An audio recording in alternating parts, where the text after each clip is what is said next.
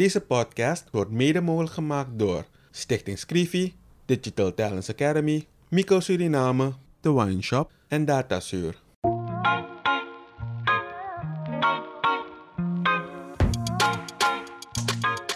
In een ontspannen sfeer praten journalist Kevin Hadley en challenger Vincent Kenswell met verschillende personen over de uitdagingen en de kansen van hun werkgebied. Samen proberen ze door oplossingsmodellen te bespreken positieve ontwikkelingen op gang te brengen.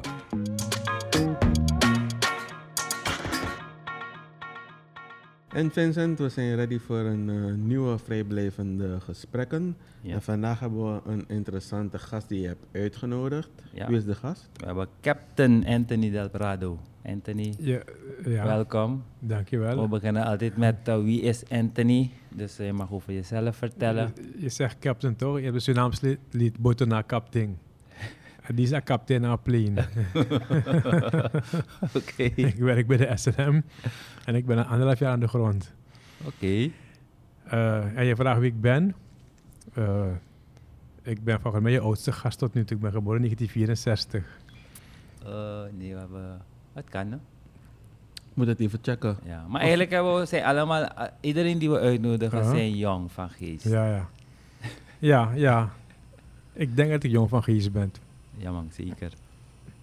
En u bent piloot. Kunt u me even in het kort vertellen, hoe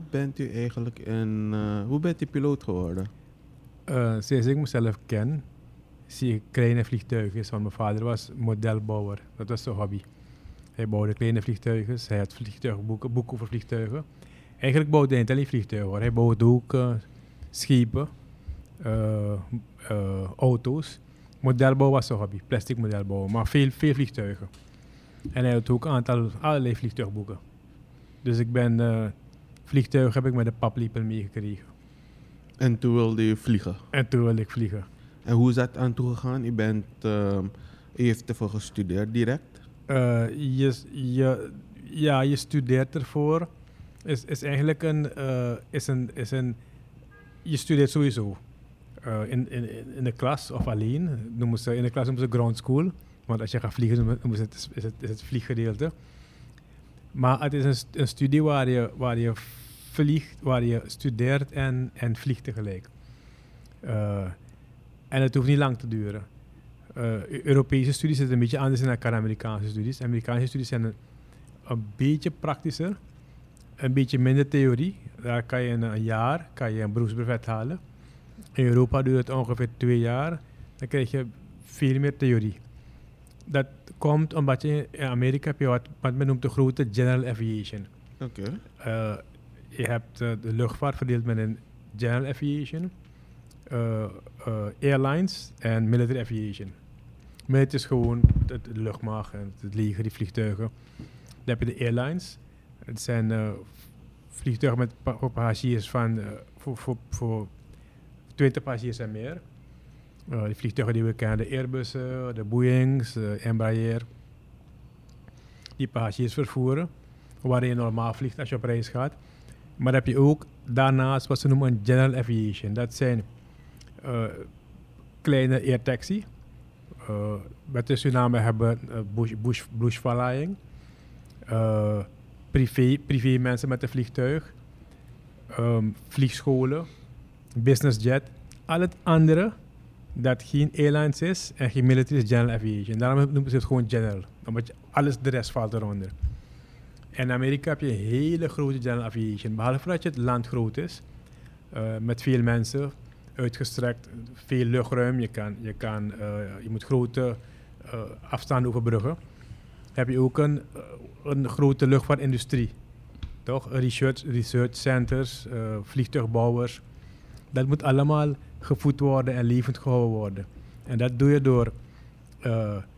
door vliegtuigen te maken, vliegtuigen te verkopen en die luchtvaart in leven te houden. Daarom zie je, men doet alles eraan in Amerika. Men checkt constant de Amerikaanse luchtvaartdienst hoeveel mensen piloot worden. Want als ze zien dat het afneemt, dan gaan ze programma's bedenken om mensen het interesseren om de luchtvaart te gaan. Want om de luchtvaart levend te houden, heb je piloten nodig. Ja. Je hebt mechanics nodig, je hebt engineers. Dus natuurlijk, mechanics worden ook gestimuleerd op de universiteit de engineering, zo noemen we het in Amerika STEM-studies, wordt ook gestimuleerd. En alles wordt gestimuleerd om die luchtvaart gaan te houden. En daarom is die opstap naar piloot worden, het traject, het is een beetje vlakker. Je komt er makkelijk in. Het is ook minder duur. In Amerika heb je ook grote luchtvaart. Je hebt ook Airbus, je hebt ook een industrie. Maar je hebt weinig general aviation. De meeste mannen gaan direct naar de grote luchtvaart. Okay. En daar heb je direct veel meer theorie nodig. Dat is in Europa. Ja. Dus daarom zijn Europese opleidingen hebben veel meer theorie. Ja. En het duurt een beetje langer. En welke opleiding heeft u gedaan? Ik heb een Amerikaanse opleiding gedaan. En dan along the way klim je in de luchtvaart. Ja. Maar we gaan straks nog dieper hierop in. Mm-hmm. Maar we hebben, want ik wil van Anthony. Anthony is een Mongolees. Ben je geboren in Mongo? Nog, ik zou geboren worden. Ja. Mijn ouders woonden, mijn vader woonde daar in de jaren 50. Mijn moeder ontmoet, ze zijn getrouwd. Mijn moeder is daar gaan wonen. En mijn moeder is daar zwanger geraakt.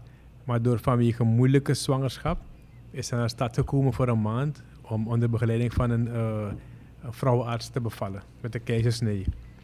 Dus ik ben gewoon sinds een VN ziekenhuis ter wereld gekomen, daarna weer terug naar Mongo. Oké. Dus je bent opgevoed in Mongo? Helemaal. Ik ben zelf, jij was al weg van Mongo toen ik daar ging naar Mongo. Waren mijn beste jaren. Ik was nog heel jong, tenminste tussen 10 en 13 jaar geloof ik.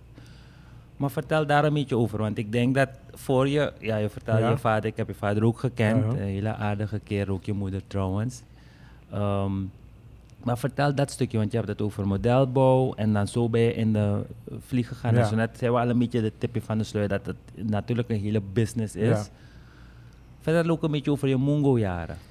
Oké, Mongo was eigenlijk voor mij was het een hoe moet je het noemen, een ideale stad, een ideale plaats om te wonen. Want het was een company town, was van Suralco. Dus alle huizen waren van Suralco. Eigenlijk de hele grond. Het was een concessiegebied. Dus, en in feite, een concessiegebied mag je daar niet naartoe gaan, toch? Als je hier een concessie hebt, is het verboden. Ja. Dus Mongo was eigenlijk ook een concessiegebied. Alleen met toestemming van Suralco mocht je daar naartoe. Maar omdat het een dorp werd, het breidde zich uit, had je faciliteiten van de staat daar. Je had politie nodig. Je had brandweer nodig, je had scholen nodig, je had de burgerlijke staat nodig. Dus op een gegeven moment is er een samenwerking gekomen met de staat. Dat het is nog steeds concessiegebied, maar die bestuurlijke faciliteiten van de staat, die kwamen daar wel binnen. Dus de waterleidingen waren nog van Suralco, die wegen werden in Suralco gebouwd, alle huizen werden in Suralco gebouwd. Hospitaal was Suralco. Ook eigenlijk die Lanticantoros en al die dingen waren van Suralco. LTT had je toen. Maar de supermarkt was van Suralco. Maar daar werd ter beschikking gesteld of verhuurd voor de staat of voor particulieren. En dus je had... En dan had je dan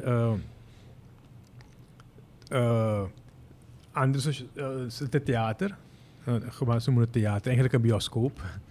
De officiële naam, Beatrix Theater. Ja. Je had sportvelden, voetbalvelden, je had een zwembad. Je had padvinderij, je had judo. Je had dus je hebt de glorietijden van Mongo meegemaakt? Ik heb de glorietijden van Mongo meegemaakt, ja. Het begon eigenlijk, het probleem begon eigenlijk in 86 met de Binnenlandse Oorlog. En hoe was het om in Mongo te wonen tijdens de glorietijden? We komen vaak naar de stad, naar Paramaribo. Je familie was in Paramaribo. Maar soms kwam je ook dingen in groot inkopen. Dat was een beetje goedkoper. En mensen in Paramaribo praten vaak over de goede oude tijd van de jaren, voor de jaren 80. Maar in Paramaribo zag je vreselijk veel armoede. Wat me opviel als kleine jongen, je kwam met de veerboot. En je ziet allemaal vrouwen, dikke vrouwen met bimbavoeten die lotex verkopen. Dus het was voor mij een vreselijke primitieve wereld, Paramaribo. Vergeleken met Mongo. Ik voel me bijna meerderwaardig als Mongonees ten opzichte van Paramaribo. Paramaribo was chaos, was armoede. was misdaad. Ja, toch? Mungo had je geen misdaad. Je fiets bleef naast je huis staan. Niemand steelt je fiets. Er was geen dievenijzer? Er was geen dievenijzer. Dus ik heb een beetje daarvan mogen proeven tussen 80 en 83. En daarom is het mooi om dit te vertellen. Ja. Want het was gewoon een ideale wereld. Ja, je had geen diefstal. Je zei net, zwembad was er, bioscoop. Alles was daar op Mungo. Alles was er op Mungo. Alles was geregeld. Een boerderij. Melk produceerden ze zelf. Ja. Verpakt. Maar je had het zo net over mooie dingen. De padvinderij was er, judo. Dus er werd genoeg gedaan om de jeugd in elk geval goed te begeleiden. De scholen en dat soort dingen. En dat heeft natuurlijk gemaakt dat jij jouw droom... Want als piloot worden was in principe dus je droom geworden. Ja, maar dat is toch een beetje stoever gegaan. Omdat op een gegeven moment je ouders wonen op Mungo. En dat betreft had je wel een klein beetje minpunt, want je bent geïsoleerd. Je bent weg van de grote wereld, weg van je netwerken. Je vader had geen netwerken meer, want allemaal waren vrienden van zijn jonge tijd. Dus informatie die je moet krijgen, toen had je een divisievergunning nodig. Wie gaat voor je regelen? Wie gaat je informatie geven over hoe piloot te worden? Ik was een jonge man. Hij was helemaal daar. Ja. En dat is eigenlijk vreselijk toeval geweest. Want op een gegeven moment, ik wist niet wie ik moest aanspreken. Ik wist niet dat er Aeroclub bestond. Ja, toch? Ik was nog nooit maar lief in het doekje weggekomen. En ik lees in 1984 toevallig het advertentie in de krant van de Aeroclub dat ze nu elke donderdag van 4 tot 6 is er iemand aanwezig voor belangstellenden, voor informatie. En ben ik die donderdag daar. En die eerste vlucht kan ik me herinneren, want ik ga daar zitten en ik zie Jules Jäger. Ken je Jules Jäger? Ja. Wie is Jules Jäger? Wel, hoe moet ik je uitleggen? Het is gewoon iemand die ik ken. Maar veel mensen kennen hem, omdat hij ook actief is geweest in veel serviceclubs. Ja. Volgens mij rond de tafel, de Rotary. Ja. Dus hij heeft hij is een bekende man. Hij is al een beetje oud, maar hij is nog bekend in de samenleving. En ik ken hem, omdat hij een vriend van mijn oom was. Ken ik hem ook vanaf ik student ben. En ik zie hem daar zitten. En hij groet me direct. Meneer Jäger, allemaal blablabla. En kijk, daar staat een vliegtuig. Het is een clubje en zo. En iemand zou toevallig gaan vliegen, Paul McNack? Nee. Die zegt, ga toevallig een rondje maken, kom met me mee. Dus ik zit daar 19 jaar en ik voor het eerst in een klein vliegtuig. En die eerste vlucht vergeet je nooit van je leven. En ik ben direct gebleven. En toen zei u, nee, ik word piloot. Maar ja, het geld was er nog niet. Dus ik begon ermee. Ik ben gaan werken. Toevallig had ik al een job bij het Ambassador Hotel als receptionist. En toen ben ik in 1985 gaan werken als deurwaarder bij de belasting. En zo betaalde ik mijn studie. Maar ik zou 10 jaar moeten werken om het te betalen. Dus ik had nog geen zicht van hoe ik aan het geld zou komen. En dus op een gegeven moment verslechterde de situatie. De binnenlandse oorlog begint. En Aeroclub heeft ook moeilijk problemen om onderdelen te kopen. Voor hun dat geld hebben ze, maar je hebt een divisievergunning nodig en dat krijg je niet. En het vliegtuig was kapot, dus stagneerde dus de studie. En de luchtmacht had in 1987 een advertentie in de krant. Ze zoeken mannen om opgeleid te worden tot piloot. Toevallig waren Amerika gaf beurzen, Amerikaanse leger. En toevallig waren 2 man daarvoor opgeleid in Amerika, Panama City. Joosja en Veldkamp. En zouden weer een paar mannen sturen. Dus ik dacht, iedereen gaat bang zijn, want de binnenlandse oorlog is aan de gang. Dus ik ga applaaien, maak de kans groot dat ik in dienst word genomen. En inderdaad, maar die binnenlandse oorlog was gestopt. Want als hij echt aan de gang was, zou ik ook niet gaan. Het was gestopt. Er was pas op het Valiansplein was er weer de eerste grote politieke massameeting met Jagannath Lakshman, we gaan naar verkiezingen, democratie komt terug en die oorlog was gestopt. Dus het leek erop van het doel was bereikt van die oorlog, democratie komt terug. Ik ga in het leger in 1987, nauwelijks ben ik erin, die oorlog begint weer. En ik kon eruit gaan, want ik was geen dienstplicht, ik was korpsverband vrijwilliger. Maar op een gegeven moment zouden ze ons na de opleiding op Zanderij brengen naar de luchtmacht, want we zijn de luchtmacht aangenomen. En we zouden alvast een korte opleiding krijgen in Brazilië. Dus ik dacht even volhouden op Zanderij. Ik ben 1 keer meegegaan met de actie naar het binnenland, maar toevallig geen vuurgevecht.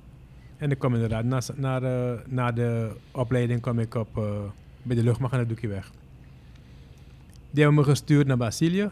Ik ben een paar maanden in Brazilië geweest, maar ik heb daar mijn geld gespaard. En toen ik terug was, heb ik mijn gespaarde geld gebruikt om de visavergunning aan te vragen. Dat heb ik gekregen, $20.000.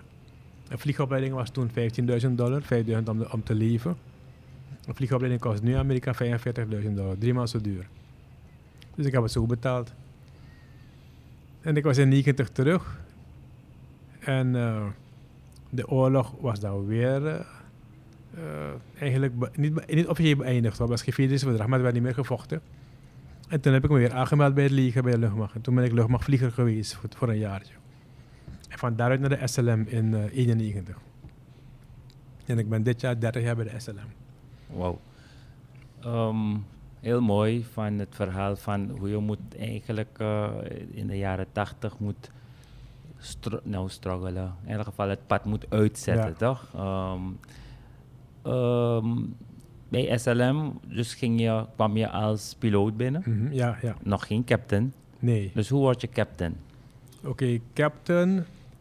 Je kan bij luchtvaartmaatschappijen kan je horizontaal binnenkomen als gezagvoerder. Dat gebeurt. Als die maatschappij snel uitbreidt, hebben ze direct gezagvoerders nodig. En dan zoeken zich ervaren mensen. Als we bij SLM bijvoorbeeld een nieuw vliegtuig introduceren, die 777 hebben we geïntroduceerd, en wij hebben daar nog geen ervaring op. Dan, we hebben toen 4 buitenlanders in dienst genomen. Die leiden ons op, 4 tot 6 maanden. En dan gaan ze weer terug. Zo kan je horizontaal in dienst komen, maar normaal kom je onderaan dienst. En in de luchtvaart is zo ontstaan 50, 80 jaar geleden, dat als je bij een normaal bedrijf werkt, kan je studeren, je kan overwerken, je kan veel meer doen dan je verwacht wordt, waardoor je carrière maakt, promotie maakt. Dat moet je doen om promotie te maken. In de luchtvaart kan je niet beter vliegen dan de anderen. Vliegen is een standaardprocedure. Dus wie komt als eerst aan de beurt om promotie te maken? Je kan niet boven anderen uitsteken. Dus hebben we het systeem bedacht, wie eerst in dienst was, die komt eerst aan de beurt om captain te worden. Een senioriteitssysteem, is gewoon een lijst. Okay. That's it. Yeah. Elke luchtvaartmaatschappij heeft zo'n senioriteitslijst. Van nummer 1 tot nummer zoveel. Bij ons hebben we 25 man op de lijst. Ik ben nu nummer 2 op de lijst, maar het maakt niet meer uit, want ik heb mijn eindding al bereikt. En dan kom je onderaan. En dan heb je ook dan een systeem dat je... Nu bij de SLM heb je 2 typen vliegtuigen. Of je hebt niet meer, maar zeg... Tot en met 4 maanden geleden 2 vliegtuigen. 737, 2 en een 777. Dan kom je in dienst als co-pilot 737. Daarna word je co-pilot 777. En dan kom je terug, word je captain 737 en dan captain 777. Oké. Waarom ga je naar co-pilot, eerst naar co-pilot 777? Dat is wat ze noemen long-haul flying. Over de oceaan, naar Europa, andere weersomstandigheden ook. Dat moet je ook allemaal meemaken. Want je ervaring en je exposure, noemen ze dat, moet zo groot mogelijk zijn. Willen ze uiteindelijk op captain maken op een kist. Alles is een kleine kist. Want met de Serie 7 kan ook een keer naar New York gaan in de winter. Yeah. Ja, toch? En dan moet je onder winteromstandigheden kunnen managen. Maar we hadden vroeger ook de twinotter. Ja. Dus je kwam binnen toen op de twinotter als co-pilot. Dan was je captain twinotter en dan ga je naar de grote vliegtuigen. Heeft u ook benauwde momenten meegemaakt tijdens het vliegen? Nee, niet echt, nooit. U heeft altijd lekkere vluchten gehad? Ja. Je hebt af en toe malfunctions. Maar elke 6 maanden train je immunities in de simulator. Okay. En het is heel realistisch. Eigenlijk train je ook, als je naar een nieuw vliegtuig gaat vliegen, doe je heel training in de simulator. Niet in het echte vliegtuig. Het is veel te duur en de simulator is zo realistisch dat het eigenlijk niet meer hoeft. Dus af en toe heb je wat, gebeurt er wat. En het is gewoon routine dan, want je hebt het zo vaak gedaan in de simulator. Ik heb 1 keer een uitgevallen motor gehad op de 747. Dat was, ik onthoud die datum, het was 888. 8 augustus 2008. Het was volgens mij een vrije dag, want ik verhuurde me nog. Ik zou naar Kwakko Festival gaan. Het is niet doorgegaan, want we vliegen weg. En plotseling hard geluid, vroom, boom. Motor onder de bries vastgelopen. Klem, helemaal uitgevallen. En dat was geen benauwde moment voor u? Nee, want je klimt, we waren net opgestegen uit Zanderij, van Zanderij. We gingen door 15.000 voet, 14.000 voet. En het vliegtuig vloog al op zijn autopilot. En hij maakt even een zingetje met die autopilot en hij vliegt lekker door. En verder is niets aan de hand. Je hebt 4 motoren met 8 generators, met 8 hydraulische pompen, met 4 elektrische systemen. Alles is extra. Onafhankelijk. En als eentje uitvalt, is er niets aan de hand. Alles over. Alles, ja. Maar je bent doorgevlogen naar terug? Nee, we hebben dan fuel gedumpt, want je bent te zwaar. Mm-hmm. We moesten 40.000 kilo dumpen om te landen. Dus je bent de halve fuel, 3 kwartier bezig met fuel dumpen. Zo. En toen was die brandstof duur, het was pieperduur, bijna een dollar per liter. Wow. Dus bijna $40.000 heb je gedumpt. En dan kom je terug. Je hoeft niet, waarschijnlijk konden we doorvliegen. Maar omdat je niet precies weet wat de oorzaak was van die engine failure, kom je terug. Maar we hebben eens een situatie gehad, toen vlogen we samen met de KLM, dat was een beetje ervoor als 2002. Hoogseizoen komen ze soms met volle vluchten uit Holland en gaan ze met leeg weg. Aan het eind van het hoogseizoen, als de school weer begint in Holland, dan gaan ze met volle vluchten naar Holland en dan komen ze leeg terug. Dus een leeg vliegtuig ging weg, dat was die 747 van de KLM. En ook tijdens de klim, boom, engine failure. En ze zijn gewoon doorgevlogen. Want je verliest weinig performance. Er is ook een bekend geval in de luchtvaart, een British Airways 747-400, die vertrekt uit Los Angeles naar Londen. En ook in after take-off engine failure. Ze zijn gewoon door naar Londen gevlogen. Met passagiers. Maar je zegt in de luchtvaart heb je inderdaad veel procedures. Ja. Dus wanneer besluit de bemanning of de captain dat hij toch doorvliegt? Want ik neem aan dat daar ook een procedure voor is, toch? Dat er een paar... Ja, bij 4-motorige vliegtuigen, bij een normale engine failure kan je doorvliegen. Je hebt wat ze noemen quick reference handbook. Je hebt direct een idee van hoeveel brandstof je hebt en hoe ver je kan vliegen.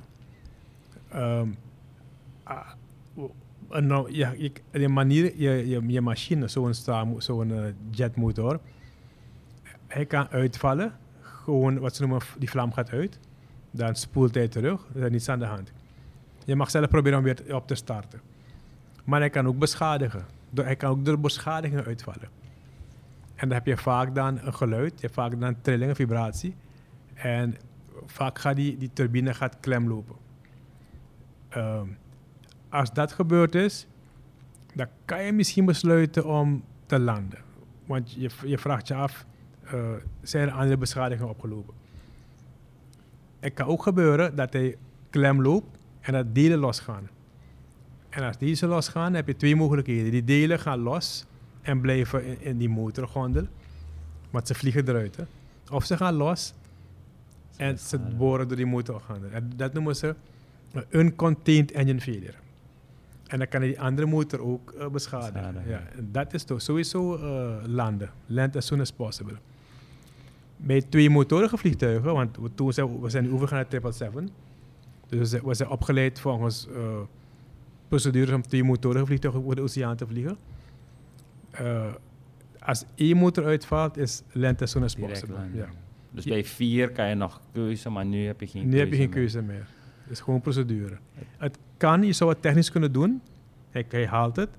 Maar procedure-wise is deel van die... Dus dat is inderdaad... Nee, omdat inderdaad, soms kijk ik naar die programma's toch. In de luchtvaart is er zoveel procedure. Ja. Eigenlijk is het veilig, zegt men, omdat er zoveel procedures zijn. Wat ik mooi vind, ook in dit gesprek, omdat ik toevallig weet dat Anthony nu ook zijn passion is, nu ook zeilen. Ja. En dat is op water. Dus vertel een beetje daarover, omdat ik dadelijk een vraag heb over zowel piloot zijn in de lucht, zeilen. Wat vind jij nu leuk van op water zeilen? Dus ik zei al, mijn vader was boten bouwen, vliegtuigen bouwen en ook die boeken erover kocht hij. Dus hij heeft voor mij al het boeken gekocht van Kapitein Rob. De avonturen van Kapitein Rob. Het was een serie, volgens mij 20. Maar ik had niet zoveel. Ik had voor mij 6 van ze. En Kapitein Rob was solozeiler. En hij beleefde altijd een heleboel. En als kleine jongen, deze boeken vind je geweldig. Dat avontuur en zo. Dus ik heb het altijd ook interessant gevonden. Ik zou ook solozeiler willen worden. Serieus? Ja, maar ik ga het niet doen, want ik ben bang. Ik ga niet alleen voor de zee. Dus nu doe ik het op een bepaalde manier. Ben ik toch een soort jokke-jokke-solo-solo-zeiler geworden. Dus dingen weet het, ik ga daar bezig. En dan ben ik mijn boot aan. En allemaal zit pas in de hangmat. Ik kan ook daar slapen, maar ik ga in mijn boot slapen, want ik ben solo-zeiler. Ja, ja Anthony heeft een mooie boot en, met de zeilboot en... Inderdaad, dus vandaar. Maar dus het komt er... Eigenlijk wil je dus die solo-zeilen doen. Ja. Waarom ik het vraag? Uh-huh. Omdat het is het omdat je houdt van navigeren. Maar nu zeg je, Kapitein Rob beleefde veel avonturen. Ja. En ik vind het gewoon mooi, een zeilboot. Hoe je het manage, hoe je met de wind bezig bent en hoe je vooruit gaat. Het is iets heel anders dan met een motorboot. En gewoon op je eentje ergens naartoe gaan. Naar Braamspunt varen en terug. En als je vaart naar Braamspunt terug, je kan daar slapen. En dat heb jij gedaan? Nee, nog niet. Oh, gezellig. Omdat ik had een ander zeilboot, ben ik in Braamspunt gevaren. Ik ben een paar keer gaan varen, maar dan samen met iemand. Ik heb een zeilinstructeur, Brian Rozen, hij werkt bij Casas. Maar dan ga je gewoon een dagtochtje. Je gaat eentje keer hier en 1 keer terug. Maar nu, deze boot, nu wil ik gewoon gaan en slapen daar. Of dan komen wij in en slapen daar. Waarom ik deze vraag stel, het is navigeren, ook als captain in de lucht. Mm. Je noemde dus net ook autopilot, maar je bent toch bezig. Ja. Zeilen.